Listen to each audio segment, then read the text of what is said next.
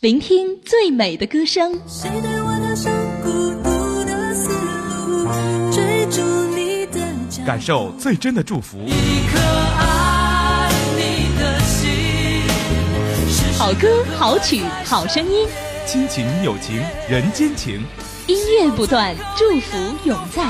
一路好听。我在你身边。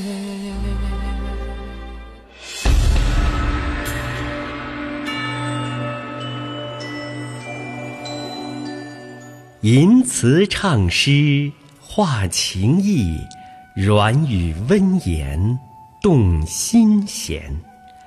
兰芷莲步存风韵，抚琴弄箫心静轩。一曲缠绵悱恻的昆山腔，如落花流水，走过人影重重的六百年，哀婉。深沉，一卷流光溢彩，一支风花雪月，一园姹紫嫣红，如今只余残章几许，百转千回，断井颓垣。有着“百戏之母”美誉的昆曲，从诞生到如今。已经走过了六百多个年头，时间进入二十一世纪。当我们逝去岁月的烟尘，昆曲的光芒依然是那么夺目、耀眼。请听戏曲专题《回望昆曲六百年》，制作主持。白彦斌。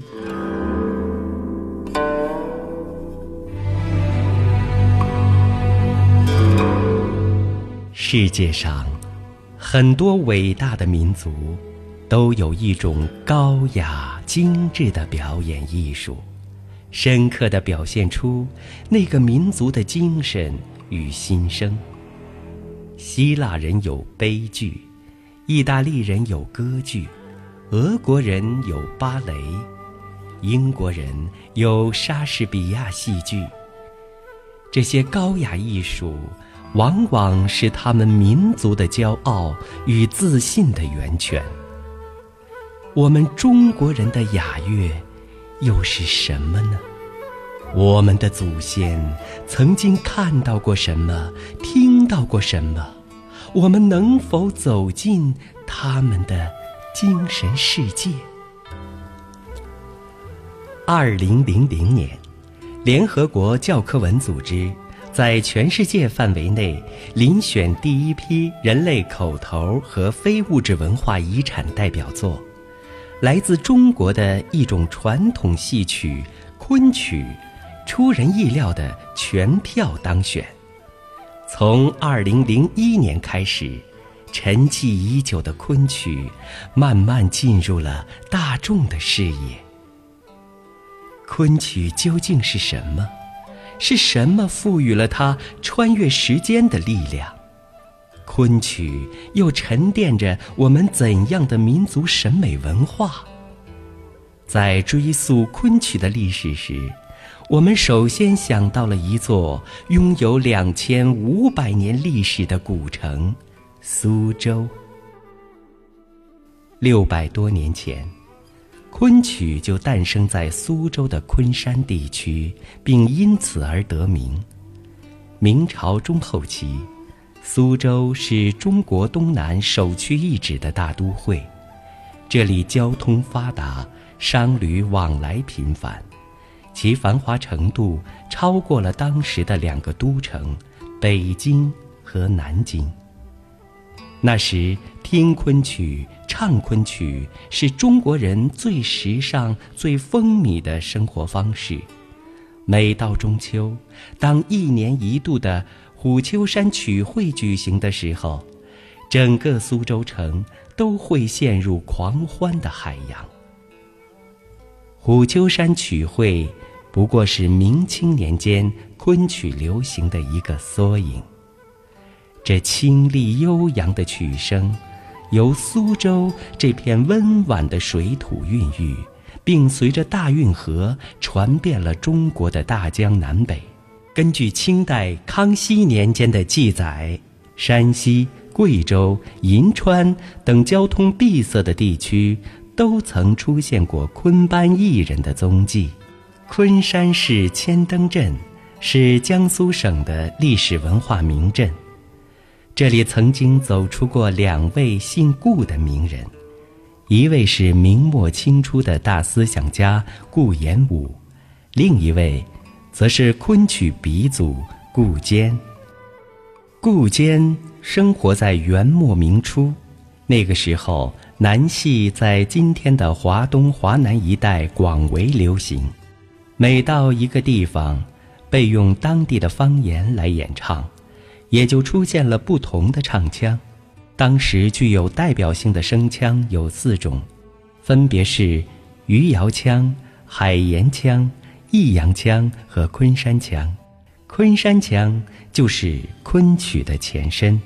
明清两朝，中国总共出了二百零四位状元，其中有三十四位是苏州人。无论是苏州的园林。还是诞生在园林中的昆曲，都被深深地刻上了文人的烙印。昆山腔到后来能发展成昆曲，它那种优雅的品格和它的原生地的文化氛围有很大的关系。春熙。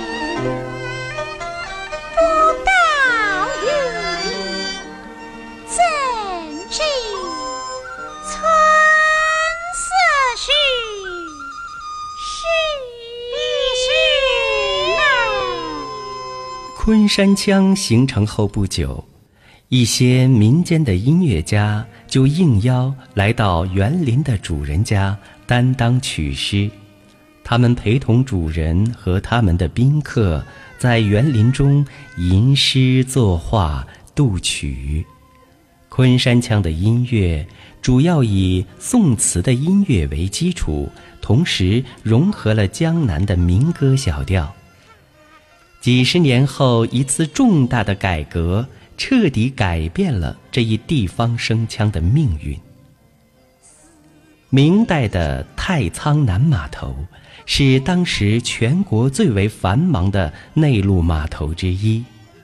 一个叫魏良辅的戏曲音乐家，经常在这一带搜集来自天南地北的曲调。在他的宅院里，每天都有很多音乐名家出入。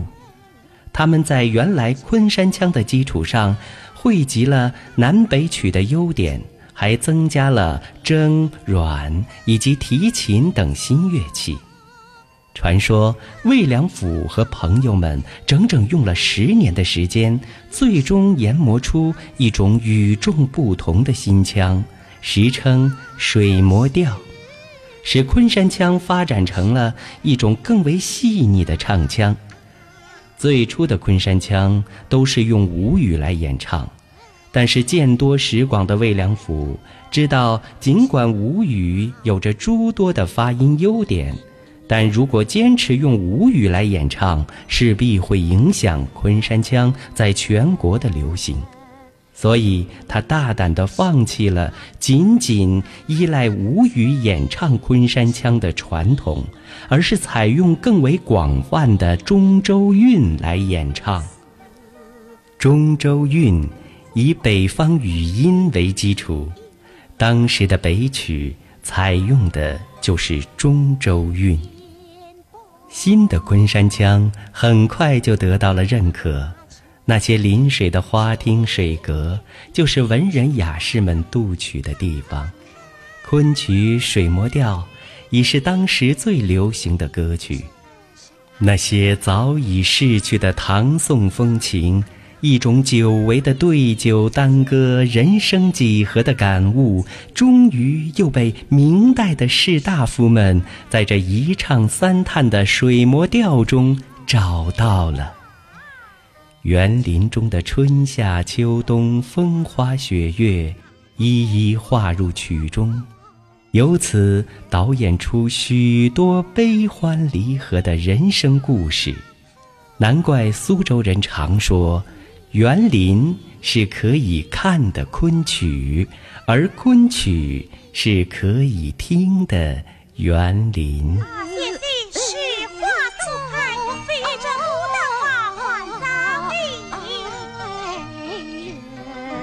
魏良辅改良昆山腔，使新唱腔在南方诸腔并起的激烈竞争中脱颖而出。然而，这并没有立刻改变昆山腔只行于无中的局面，因为魏良辅只是擅长清唱，对于戏场编剧所知有限。要想使昆山腔的艺术风格得到淋漓尽致的体现，急需一份量身定做的文学家底。昆曲水磨调在盼望着文学的介入。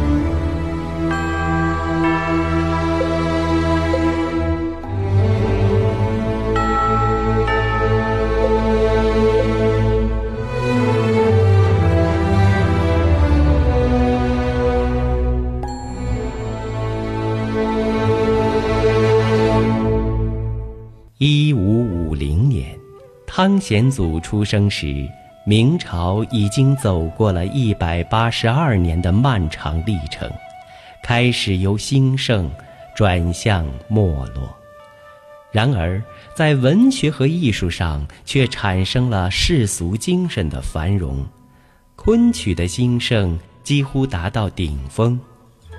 一五九八年，四十九岁的汤显祖因不满官场黑暗，辞去官职。之后，他用了三四个月的时间，将脑海中那个挥之不去的梦写成了《牡丹亭》。《牡丹亭》的推出，在当时的戏剧文化界引起了不小的震动。当时的文人雅士们几乎人手一册，早晚诵读，被称为天下第一本好戏。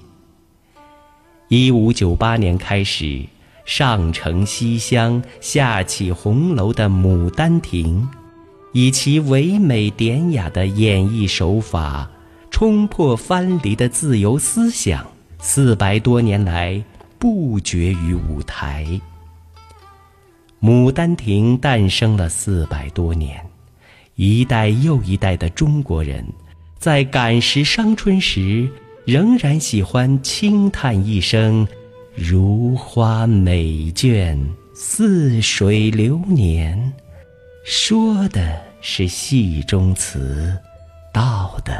是人间情啊！清代的戏剧家洪升，历时十年完成了剧本《长生殿》。与汤显祖创作《牡丹亭》不同，洪升生活的时代涌现了大量的曲谱，职业昆班也兴盛起来，唱词、曲律和舞台表演相互融合。使得昆曲传奇剧的创作更加成熟。洪生生于南曲繁盛的杭州，又在北京生活了很多年，他对中原的雅音和南国的方言都很熟悉。他认为，大雅的意境是可以用通俗的词汇表达出来的。《长生殿》。讲述了唐明皇和杨贵妃的故事，其曲词的典雅清丽是后来的一般剧目远远无法比较的。令人难以想象的是，如此雅致的唱词，竟然在那个时代达到了家喻户晓的地步。一六九九年，又一部剧本问世。这也是昆曲传奇剧创作历史上最后一页的辉煌了。《桃花扇》讲述了一个复社文人与一位秦淮歌妓的爱情故事，但在这份爱情的背后，却是一个王朝三百年的基业，毁于何人？败于何事？消于何年？止于何地？这部作品的作者，就是与长生殿的作者洪升一起被世人并称为南洪北孔的孔尚任。桃花扇中有很多都是赫赫有名的大人物，这些人在世时左右着国家命运，离世后又被载入史册。然而，孔尚任用尽全力讴歌的是一位在秦淮河畔吟唱歌曲的歌妓李香君。在国家危难的时刻。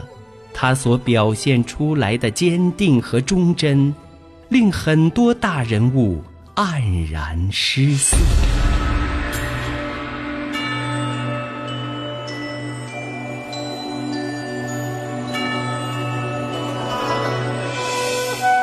历史像一堆灰烬，但灰烬深处，很可能还有余温。我们的任务，不是翻爬已经冷静的灰烬，而是把我们的手伸进灰烬，去触摸那个余温。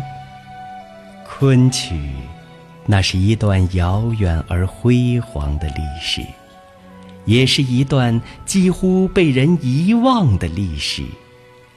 和昆曲一起被遗忘的是一种曾经属于中国人的生活方式，一种精神世界的满足与安宁。感谢收听《回望昆曲六百年》，我们下次节目再会。